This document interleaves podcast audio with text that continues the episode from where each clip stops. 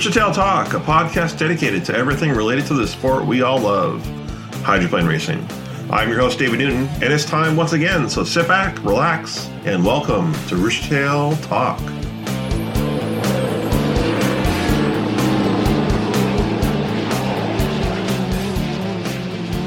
Welcome back, listeners, to episode 35, part three of our trilogy with Charlie Grooms.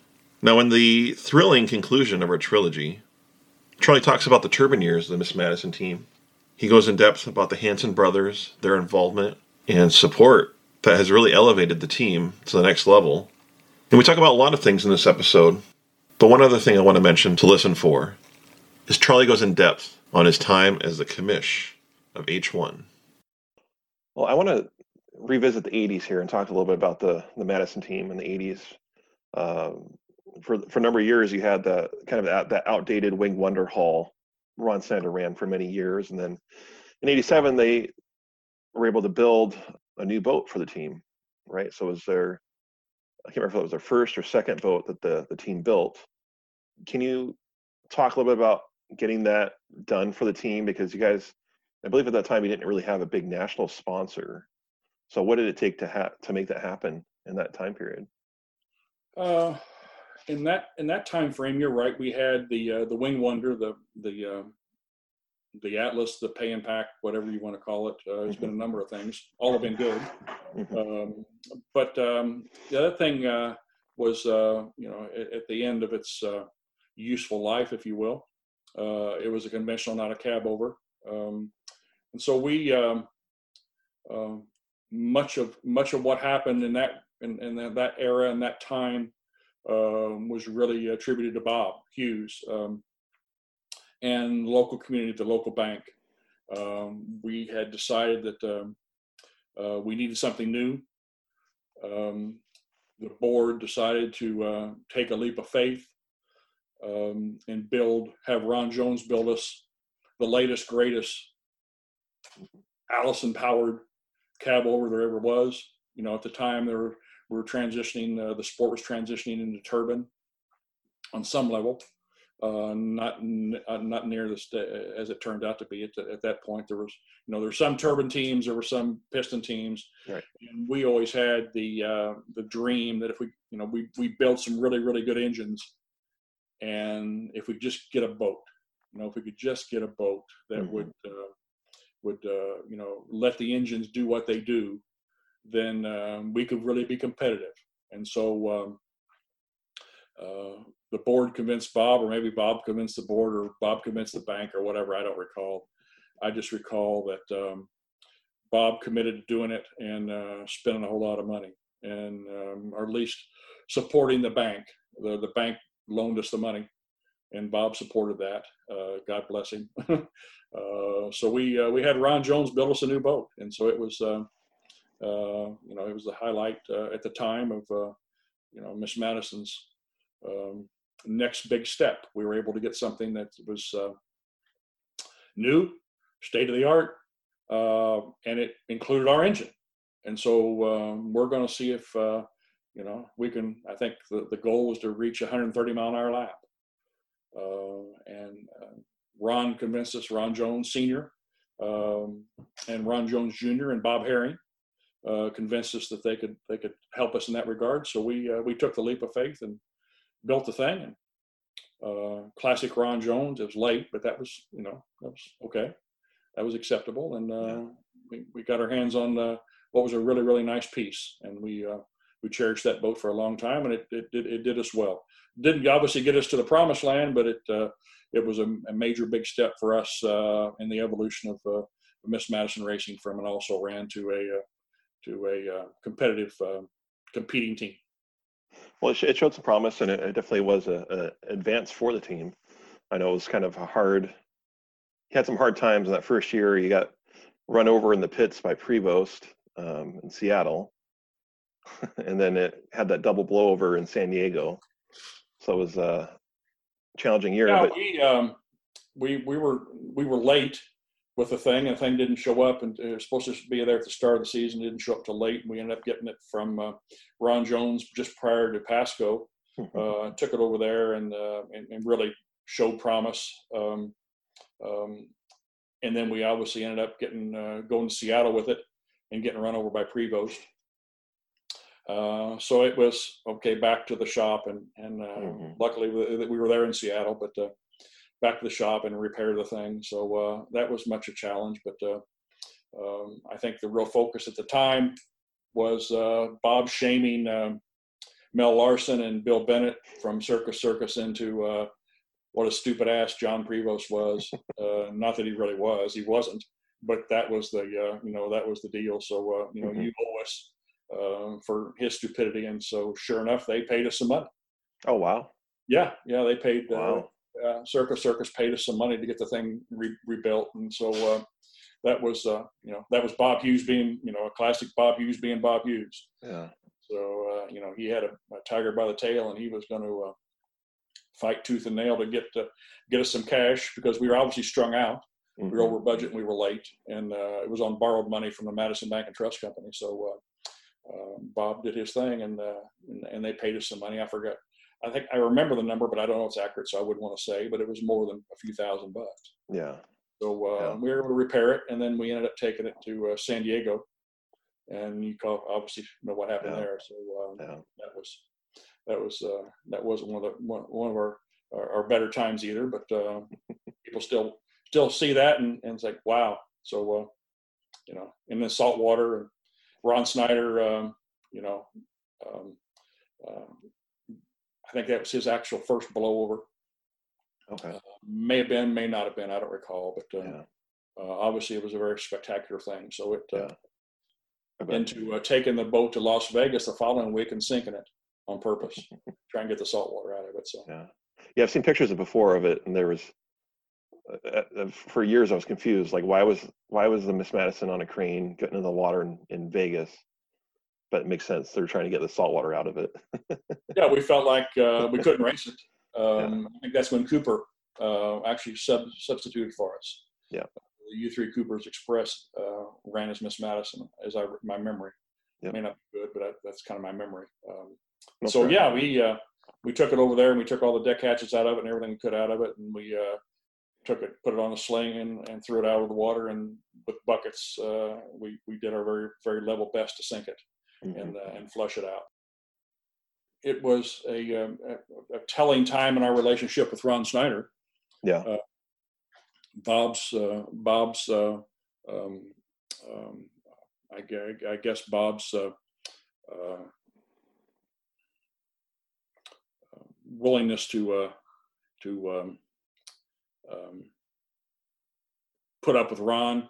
Um, I, I, know, I know that was a crazy time in, in our one of our crazy times in our history because Ron had been such a good pilot for us and such a great friend to all of us. But uh, Bob's, um, I, I, guess I'm, I'm, I'm, I'm struggling for the right word to, to uh, the right adjective to call it. But uh, Ron had never really been in a cab over, especially uh, mm-hmm. under a lid.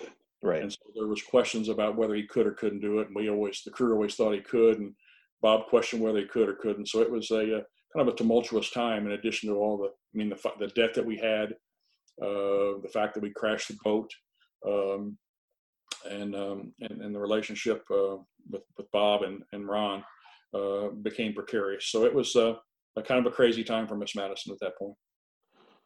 Well, the the team later uh, decided to switch to turbine what made the deciding factor to switch to turbine and how hard was it to uh, to convert the boat over over to turbine um, the the decision to do it was driven primarily by Ron Brown. Um, at that point uh, in the history of, uh, of, of, the Unlimiteds, um, it was pretty uh, pretty widely recognized that the future of our sport was turbine. Um, we had been through a transition period, not us, but the sport had been through a transition period, as I mentioned earlier, about some guys with pistons, some guys with turbine, and the turbine was starting to get more reliable and more more consistent.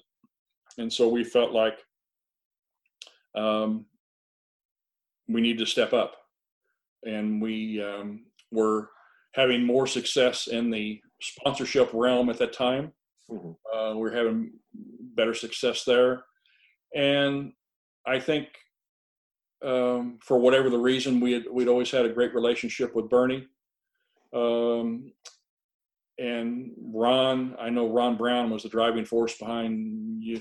You guys need to convert that thing from piston to turbine, and let's just do it in our shop in Tukwila. And so, um, well, we didn't have any money. We had debt.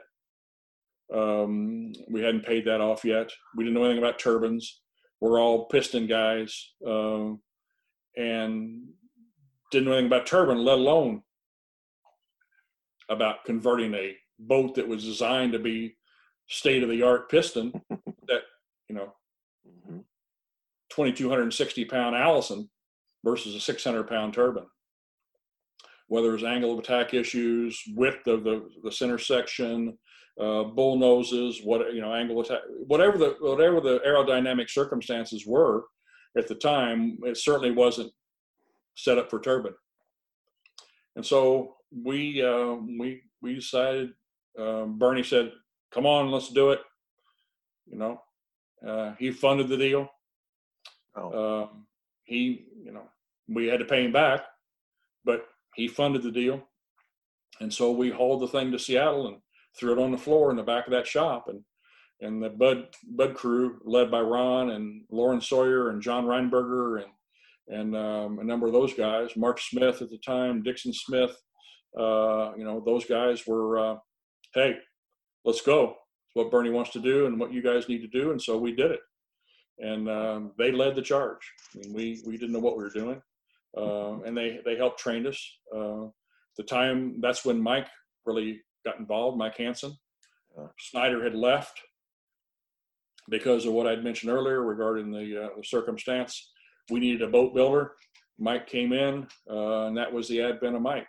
Uh, we hired Larry, um, Mike's brother Larry, um, and Larry. Uh, we had Larry uh, sent to Seattle. They lived in Seattle anyway. Mike and Larry had they, they moved around. They'd done some work for John Prevost and had lived in different parts of the country doing d- different boat projects. But for the most part, uh, they were Seattle Seattleites, and so they uh, they uh, helped us with the transition, and we uh, we invested in Larry uh, as our engine guy uh, to and Tim Ramsey trained Larry on to be our turbine mechanic. So and so um, Mike was our boat guy. That was a major major change for Miss Madison. Primarily, we had others farmed out the boat work. We just were a bunch of engine guys on that Allison. Uh, but as we transitioned over to the uh, turbine, we needed to have more uh, knowledge. We had we needed a turbine guy, and so we uh, we elected to uh, to make Larry the guy, and Tim Ramsey trained him, and uh, so Mike did the boat, and Larry did the engines, and the rest is uh, you know now a 20 or 30 year history of Mike and uh, and Miss Madison and Larry and Miss Madison. Well, I think Mike's Mike's been a, big part of. Well, I, I don't want to speak for the team, but I feel like Mike's been a big part of the success of the team uh, in recent many of the recent years uh, with his brother and I know many others. But can you speak to Mike Hanson's just knowledge and and uh, what he's meant to the team uh, as being the crew chief? We hired Mike, and I, I, I may be a year or two off, but it was back in 1990, I think it was, Okay. to be our boat guy, Yeah. uh, our boat builder. Bob, Bob, Bob was very enamored with Mike. Uh, I was too, uh, though I didn't know Mike, and neither did really Bob at the time. But we hired Mike and had him move to Madison uh, with a young wife, and um, I don't think Trevor was born yet. If, if, if, if Trevor was, he was very, very young. Um, but um, Mike came to us as a boat builder. That was his forte. He was also a driver, but his real forte, and I think his education, um, though he can obviously speak to it much much more fluent than me, but I, I think he'd done some work with with Kelson, Don Kelson. He'd done some work with Jones and done some work with some others. But that was Mike's deal. You know, he just he was a boat builder. Mhm. May have done some work with Lucero. I don't recall all those particulars prior to us, but I do know that when we brought Mike on board, everything changed and uh, for the for the good. um, primarily we, we shift our focus from engine guys to boat people. Um, and so, uh, yeah, Mike's been a godsend for us. Uh, um, you know, a career that's been up and down and and uh, back and forth, and uh, with the team and without the team, and those things. But uh, for the most part, um, it's been nothing but a extremely, extremely positive, good relationship. Um, it's like every marriage; it's had its challenges along the way. But Mike learned a lot. We gave him um, free run of what he needed to do. Bob supported that. Um, I did the sponsor stuff. Mike did the boat. Larry did the engines. Uh, we had a bunch of supporting cast with us, and it was uh, it was a great thing. So uh, it's hard for me to view Mike uh, any other way than positive, but I also uh, I also uh, whenever I'm asked a question, I, I, certainly will never ever ever ever not mention Mike without in the same breath mentioning Larry. Yeah. They're just they're just two peas in a pod.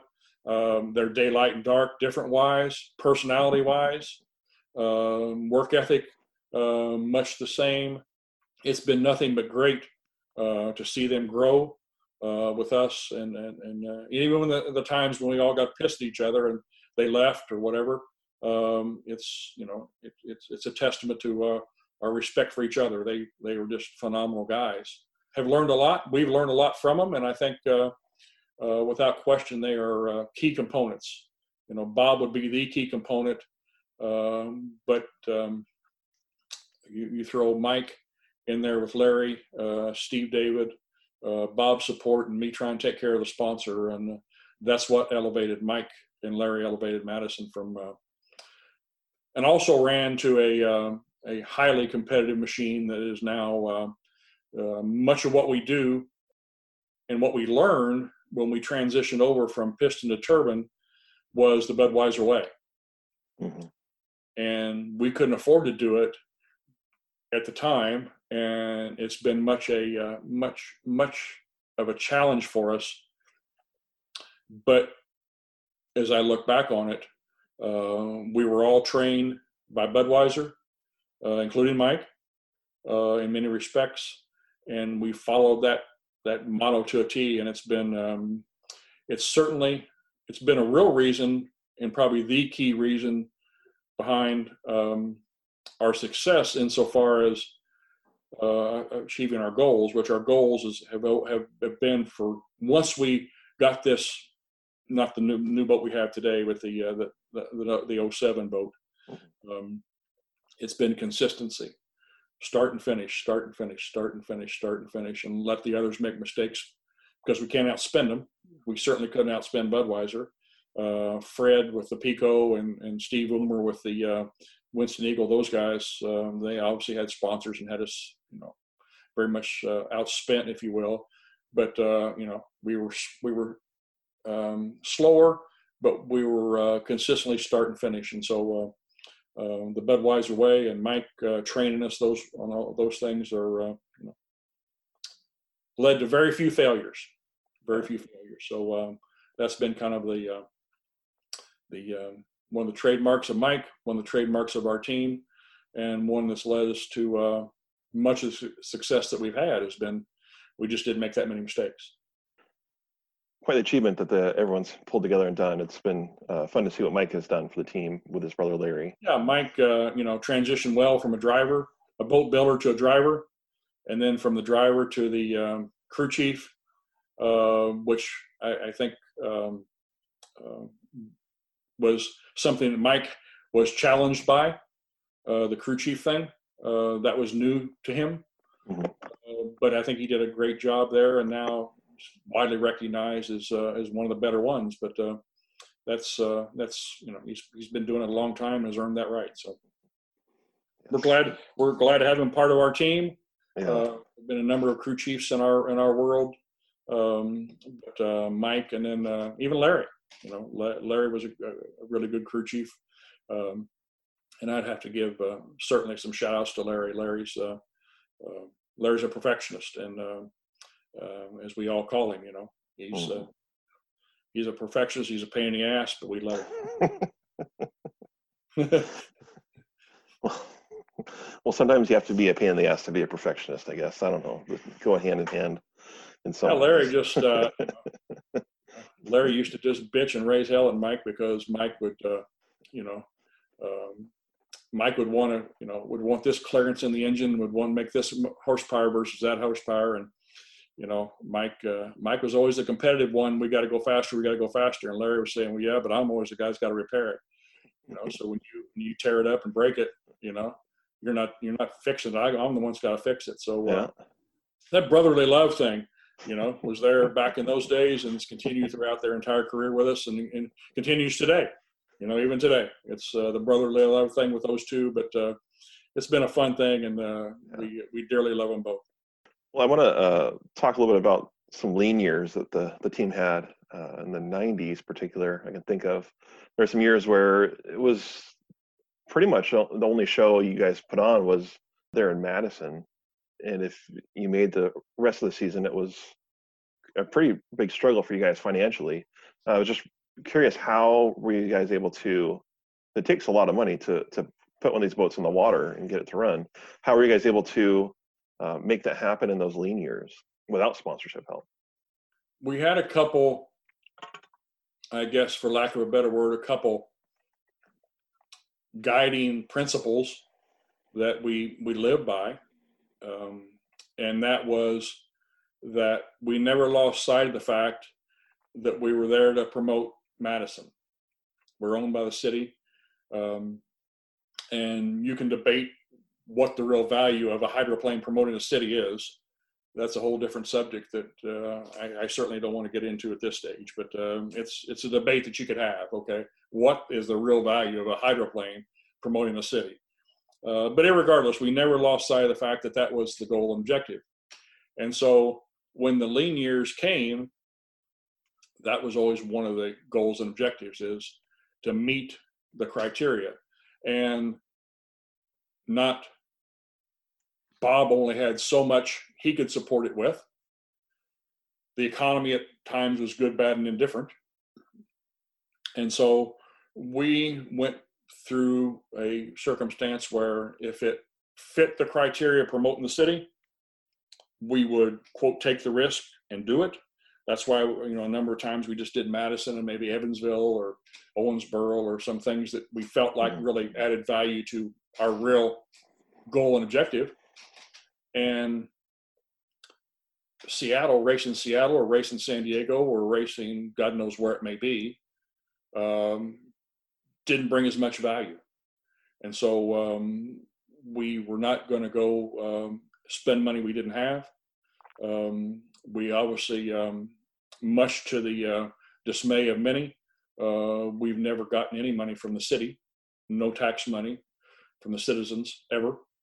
So uh, I mean, we've got some in-kind things, if you will, but we've never got any tax money. So um, we had to live within a budget and live within a uh, you know financial circumstance that uh, made sense, but yet um, still achieve the goals that uh, we felt like we needed to do, um, or we could lose it.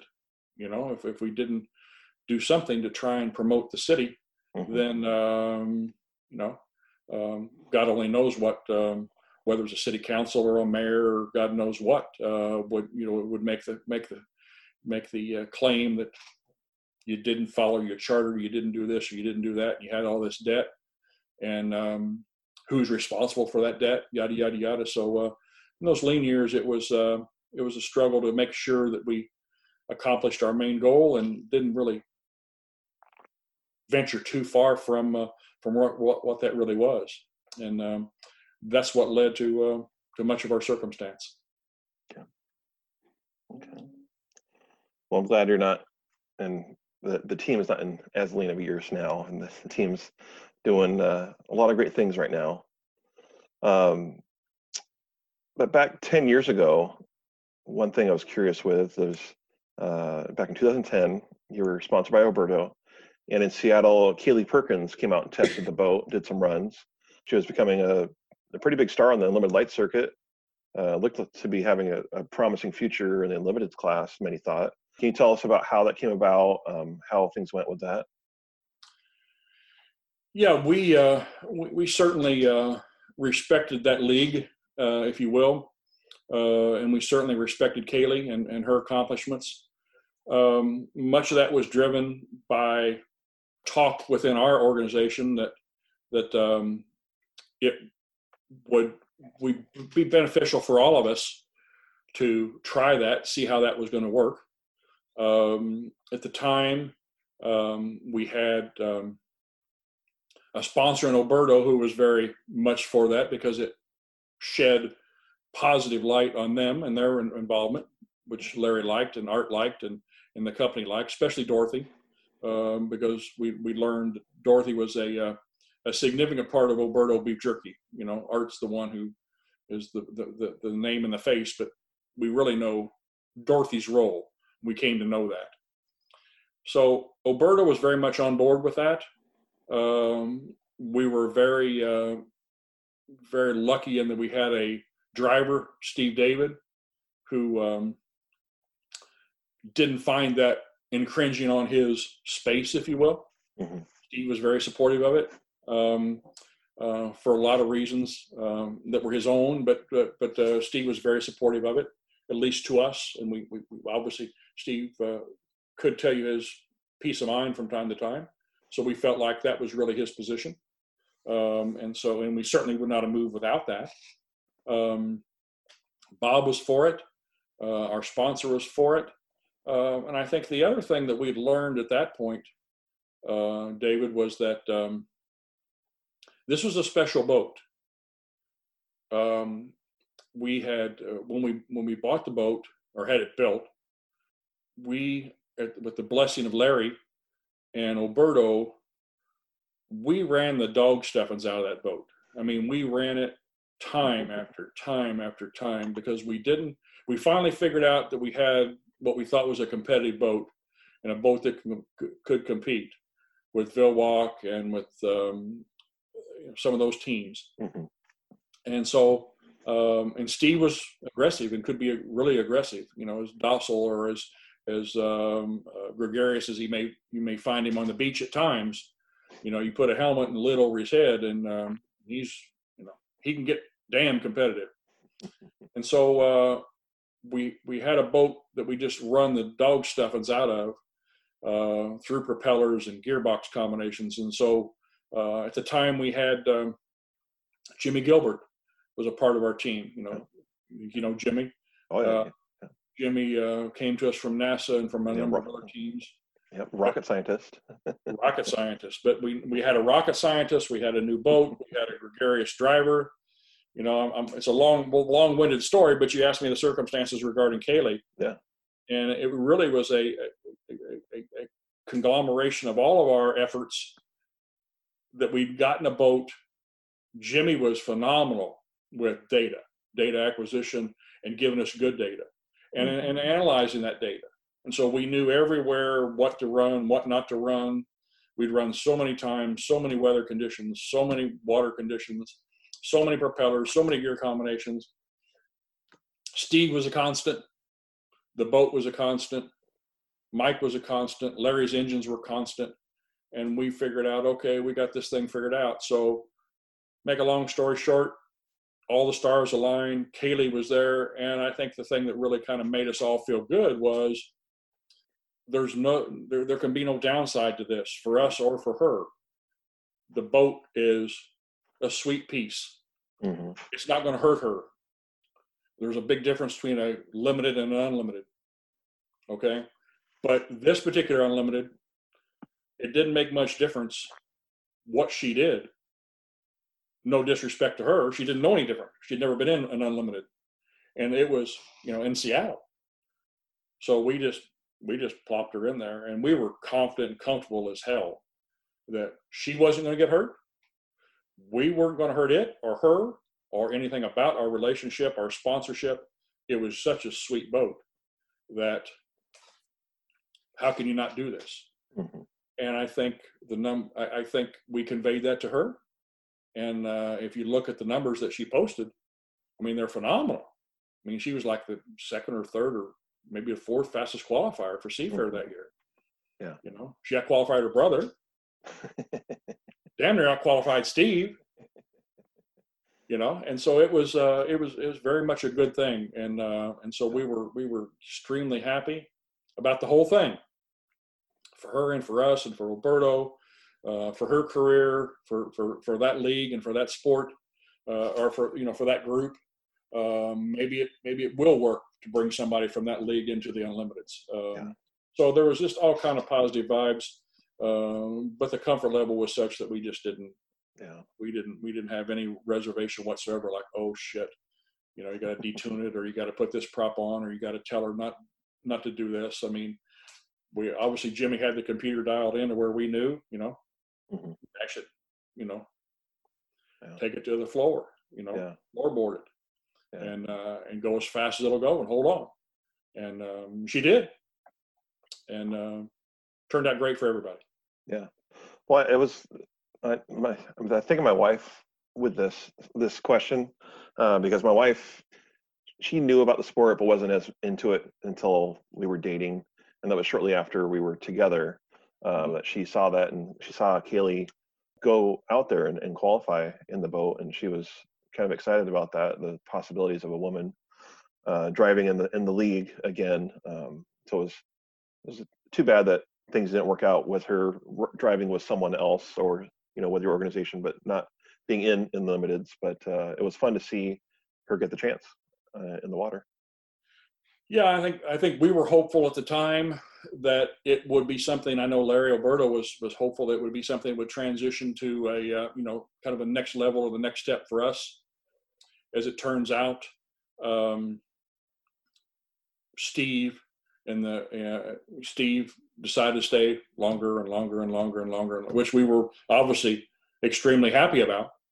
Um, but we only had one boat at the time, and so from our perspective, uh, it certainly wasn't because of Kaylee at all, and it certainly was the, the circumstances were such that there just was no seat. Yeah. And so um, by the time Steve did decide that um, you know he'd had enough of of, uh, of like I tell him, it's you know, he had enough of us finally. Um, that he decided to retire. Um, by that time, you know, much had come and gone. So uh, uh, it's unfortunate for us, maybe, and for Kaylee that uh, um, it didn't evolve into something. But you're like you said, you know, we were hopeful that maybe it would with somebody else. For whatever the reasons, uh, it, it, it, certainly did not. But um, no, we're uh, very thankful uh, to her and and tickled death that we uh, we gave her a shot.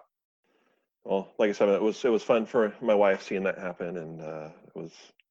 Yeah, we'd like to uh, we'd like to see some girls uh, or ladies uh, in them today. Um, you know, yeah. Bianca was in, in one for a while. Yeah, so I, we we would love to see that as well. It would. Uh, um, I think it'd be a positive for our sport.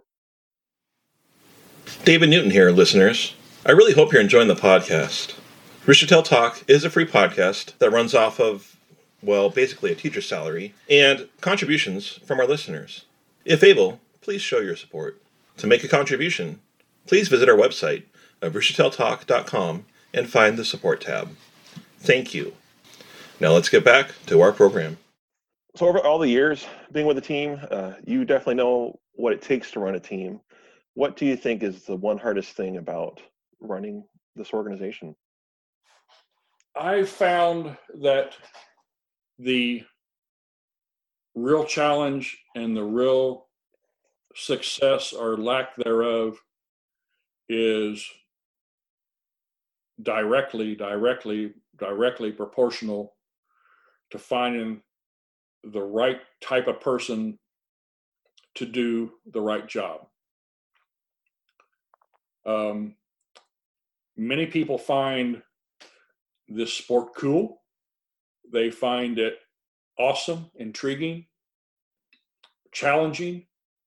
Um, it drives their ego. It makes them feel good in many, many ways. But to put together uh, a, a, quality team and even a championship team, um, the challenge is always there to mate the right skill set with the goal and objective that we're trying to accomplish. And by that I mean it's it's presumptuous to assume that because a guy wants to volunteer and he's a mechanic, that he's going to be good on the engine, for example, or he he's a good computer guy, so he'll be good with X role on the team. Yeah. Um, I I've just and and John Big John Humes taught me this years and years ago. Irrespective of what they bring to the team, when you can find that ma- match, that perfect match of what they like to do, and it fits what you're trying to accomplish, you're golden. One of my classic examples is a guy who was a school teacher on our team who was a computer geek, total geek, was extremely articulate, extremely, really, really good at computers. And I spent an hour with him or two with him. Yeah. And asked him what he did, what he liked to do. And I made the decision. I said, "Well, how do you how do you like building crankshafts?" This is back in the Allison days. What do you mean building crankshafts? I don't think about crank. What's a crankshaft? I don't think about them. I said, well, I need somebody to build a crankshaft. And I need you to figure out how to build that crankshaft. Turned out to be one of the best crankshaft builders we ever had in the Allison days. Yeah. But what it taught me and what John taught me was you found something that the guy really liked to do. Maybe not what he necessarily did, the conventional wisdom was, well, he's good at computers, make him a computer guy. I found no, find out something that really makes him excited, happy. And when you find that, if it's in his realm, that's okay.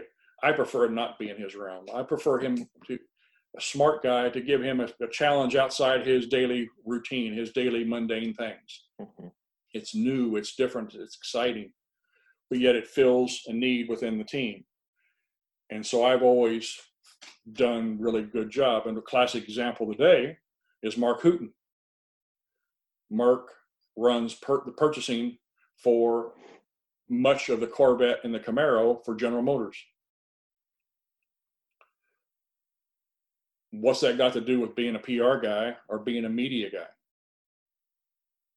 To me, they're kind of opposite. Okay. Yeah. He's involved with purchasing, he's involved with vendor relations, he's involved with things that have to do with General Motors. That's his day job. Mm-hmm. I found something that he likes to do that's not his day job. And he's absolutely, he and Julie are absolutely phenomenal at. But he's just one more example of, for me, the challenge is to find somebody that may not do what you do on a daily basis, but fills a need within your team. Um, Jimmy Gilbert's a little bit different because Jimmy's mathematician and that's really kind of all he knows, and and we have a real need there. But whether it comes to whether it comes to budgetary items, whether it's per, uh, acquisition of other items, or things outside of the normal day-to-day business, I'm always looking for people that uh, want to do something different than what they do, and if they're smart people, they'll um, it'll really really work well. And mm-hmm. that's been kind of the, the, the key part of our uh, our talented members of our team. It takes one thing to get people to be willing to do something but it's another to to find a niche for them to to appropriately do it and yeah because they're kind of, they're they're thinking well i you know this is all a, a, a, bed of roses and I'd love to do this and you love to do that. And and they find out soon, pretty soon it's really not. It's tough. Uh, you know nights weekends all hours a day and nights you don't eat well you know, you, I think you know the challenges of, of the oh, sport. Oh, yeah. Um, yeah. So I'm not, I'm not, I'm not, I'm preaching to the choir there. But when you find somebody who really enjoys um, something that really adds value to your team and it is not in their daily grind or routine, they seem to really enjoy coming to the shop and and doing something different. I'm tired of doing X, Y, Z all day long every day. I get to do something different and be creative and and and, and, and uh, I found that to be really, really helpful, and uh, I'm cognizant of that all the time when I'm looking for people. Well, one thing I, I didn't touch on uh, in this interview before we go, I want to talk a little bit about you've done a lot of things that are kind of behind the scenes for the organization with H1. I know for a while you uh, were kind of acting commissioner, played some pretty important roles for the organization. I wondered if you could speak to what you've you've done for that and what your time in doing so has has, has meant. I've you'd you'd asked a question earlier regarding what's you know what does H1 need to do or what's the future or whatever the question was mm-hmm. with regard to the future of H1. I viewed my time. Um, I've always been intrigued with the business side of motorsports, and in all the years that I've been involved, as I mentioned earlier, I, I, I've really been enamored by the sponsorship side, but the business side of our sport, I was never really involved much in. Bob Hughes um, was very much involved with that. Bob was always on the board of directors of H1 or the URC or the UHRA or whatever it was. Bob was on the finance committees and worked with Bernie and all those guys. And, and so I was never really part of the inside of H1. I was sponsors and with the team, but I was never inside of H1. And as Bob's health started to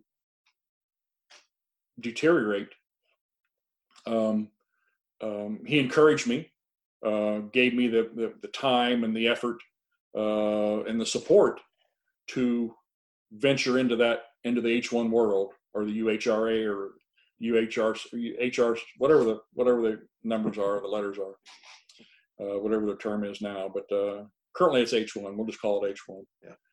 And so I, I felt like I really understand. I well, I don't think I know. I really understand the sponsor piece. I understand the budgets of our team and what it takes to run a championship level team financially. What I didn't understand was the real role that the sites play and the real role of H1. And so I made the cognizant effort to get more involved on the board level, which I did a little bit initially. But then one of the things that really happened to me was um, Sam Cole. Sam's from Madison. Uh, Sam and I have been good friends for many, many years. Um, I think the world of Sam. I've got the utmost respect for Sam uh, in many, many, many, many ways.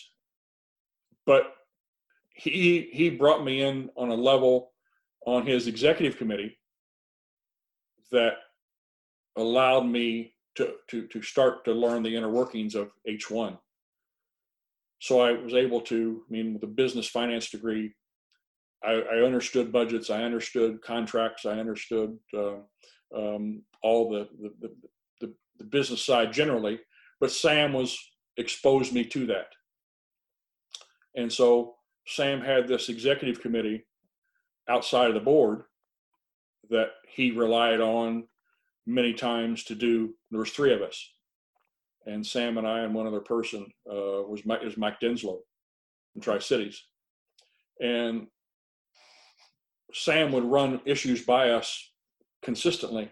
So I was soaking up all the data and trying to really learn and understand what the business side of H1 was and how it worked and how it contributed or, or, or didn't contribute to the success of the sport.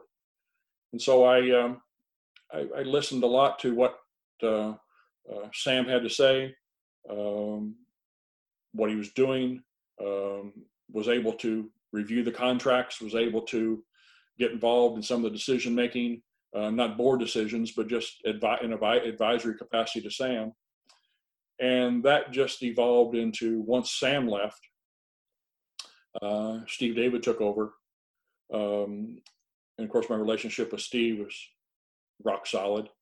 And so um, I was able to really kind of understand or learn more about the business side of H1 and how, how things work on the site side, their budgets, their challenges, their needs um, with respect to sponsors, sponsorship, uh, fans, um, the other issues that they they they're challenged with, air air shows, uh, rock concerts, all the different things. So I was really just even at my age, I was I viewed myself as a sponge. I was soaking up everything I could figure out about H1 and the business side of the race side. So I um, I volunteered to, to, to, be the chairman or the commissioner on an interim basis. Um, many people thought that was a um, conflict of interest and that that was a negative. Um, I vehemently disagreed with it. Um, I had no ownership stake in anything. I, I represent Miss Madison, but I don't own anything, and uh, I'm still paid the same by Miss Madison today as I was paid back in 1977 on a per diem basis. So uh, it certainly wasn't uh, for for, for for any other reason other than I was trying to understand the business side of, of, of H1 in our sport. So um, all this exposure to the inner workings of the sites um, all the contractual stuff with the sites, uh, with the APBA, H1's relationship with, you know, it's been on again, off again. I'm a, I'm a big proponent of APBA um, for probably not the reasons that most people would expect or understand, but I am a big proponent of APBA, and that's a, you know that's, that could be a different question, different answer, but regardless, I'm a proponent of APBA. Um, and so I was I spent a couple years as the chairman trying to understand these things and trying to figure out. I held a forum uh, after my first year in the in Seattle at, at our shop in Tukwila. Tried to take the input from everybody that I could listen to and dissect it. You know, some were pro, some were con, some were good ideas, some were bad, but they were all ideas. And I just wanted to. I was just a sponge. I was soaking up everything I could to understand this big picture, this mosaic. What does this sport need? What's it look like? Um, and felt like that was my uh, that was my attempt to try and uh, do what I could on, on behalf of Miss Madison to uh, to try and make it better. I understood the H1 budget from front to back. I understood the contracts from front to back. I understood. I met personally with every race site. I met personally with every owner. I had owners meetings. Um, I was just trying to do everything I could. Um, I hired some consultants to help me understand television. I was involved with um, um, Seafair insofar as I didn't negotiate any of their deals, but I, as a representative of H1, I, I, purposely went to Seafair's office multiple times to meet with Richard Anderson and his his team to understand what are they trying to do, what does the Seafair Festival do, and how does it affect H1 and Unlimiteds, good or bad. And so, you know, I could go on and on and on with specifics, but the general the general goal and objective for me at that point was never to be chairman or never be commissioner. That's not something I I, I, I relished. I was Miss Madison, but Miss Madison at that point had evolved into the premier team, or at least the only sponsored team, or at least the only consistently sponsored team. Yeah. And so I felt like uh, it was in everyone's best interest, uh, uh, and selfishly our own best interest, to understand some of the challenges that the sites have, some of the challenges that H1 has. Why don't we have television? Mm-hmm. You know, why don't we have? Why do we do this? Why do we do that? You know, why do we have hard cards? Why do we have insurance? Why are we related to APBA or not related to APBA? Why don't sponsors come involved? Why don't why don't they do that? You know, why why are these are all things that I felt like you know the old adage, knowledge is power. And once I gained the knowledge, um, I could be of help and support uh, because I do this. You know, um, I do this 12 months a year. I'm not a part timer. I'm not a, uh, you know, I'm not a weekend warrior. I'm not a. Uh, I, I do this full time, all the time. Not 40 hours a week, mind you, or 80 hours a week, but every day, every day of the week, I do something for Miss Madison. And so um, that was really, that was the uh, the method behind the madness. And I was tickled to death to turn it over to somebody else, and and was hopeful that that somebody, whoever they were, would uh, would would would take um, the ball and run with it and, uh, and, and take it to the next level. That obviously hasn't happened, but uh, that doesn't mean it won't. And um, who knows where uh, where where that will all lead. But right now, I uh, I I'm really happy that uh, I understand the site's perspective. It's easy to call up Katie in Guntersville, or Matt in Madison, or Kathy in Tri Cities, or uh, you know, call up Seattle and uh, or call Jim Kiddrick down in San Diego and and uh, have an in-depth conversation about uh, you know what are the challenges. Um, and so um, that's been rewarding, fun, and uh, something I look forward to you know participating in maybe on some level in the future. Well, thank you for your, your service you did with the, the organization. I, uh, I, I, guess I, would be remiss if I didn't, uh, uh, and maybe I did it earlier, but I, I would also have to say I, I would, um, uh, I couldn't have done it without Bob Hughes. And um, so, uh, on every chance, I, I don't know if, if Bob uh, would ever listen to this interview. If he does or doesn't, doesn't make a difference. he's still living, and I hope he, with his Alzheimer's, he still understands that I got his back and and appreciate what he did because he allowed me the freedom to do these things. Um, they were a passion, but um, his commitment to our team and to our sport allowed me. I mean, I work for him. That's who paid me. Okay, but uh, there were certain things that he wanted uh, and wanted me to do, and so um, that's what I did. And uh, fortunate for us, for Miss Madison, and on some level for the sport, uh, Bob's support of our sport and me allowed me to uh, to do these things, and so I'm I'm extremely grateful for uh, yeah. for that opportunity and for that freedom to go you know to to go do it. So yeah. kudos to Bob. Well, we do have some listeners uh, in Madison. I'm not sure if Bob is one of those or not, but I'm sure um, the word will get to Bob there. With that uh, your thanks for him. yeah, hopefully, uh, hopefully he's uh, he's very much a fan. His wife Pat's a big fan, so uh, yeah. Uh, you know it's uh, you know I can't repeat it enough. Uh, what Bob has done um, and the millions of dollars he's donated, and the time and effort for him and his employees at Clifty has been been the backbone of Miss Madison. That's for certain. Yeah. Well, last thing I want to I want to share with you, thinking about the Miss Madison team, they've encompassed 33 race victories, five Gold Cup wins, nine national championships. What comes to your mind when you hear these uh, these stats and these accomplishments? It makes me, um, I think, it makes me reflect and and and makes me thankful for the God knows how many volunteers that we've you know we've had that have played some role in all those numbers um, those numbers just didn't happen um, with a virtually all volunteer organization, except for you know Mike and Larry um, over the years. Um, it's there's any number of people who I've had the pleasure to work with, the pleasure to argue with, to travel with, um, to listen to, who have contributed in some small way to to bring. I mean, Miss Madison's a crazy story, you know what 59 years? 59 straight years. Yeah. You know almost six this will be 60th year i think. Wow. Yeah it is. You're right. And there's yeah. been so many people that have contributed a lot and some who've contributed a little.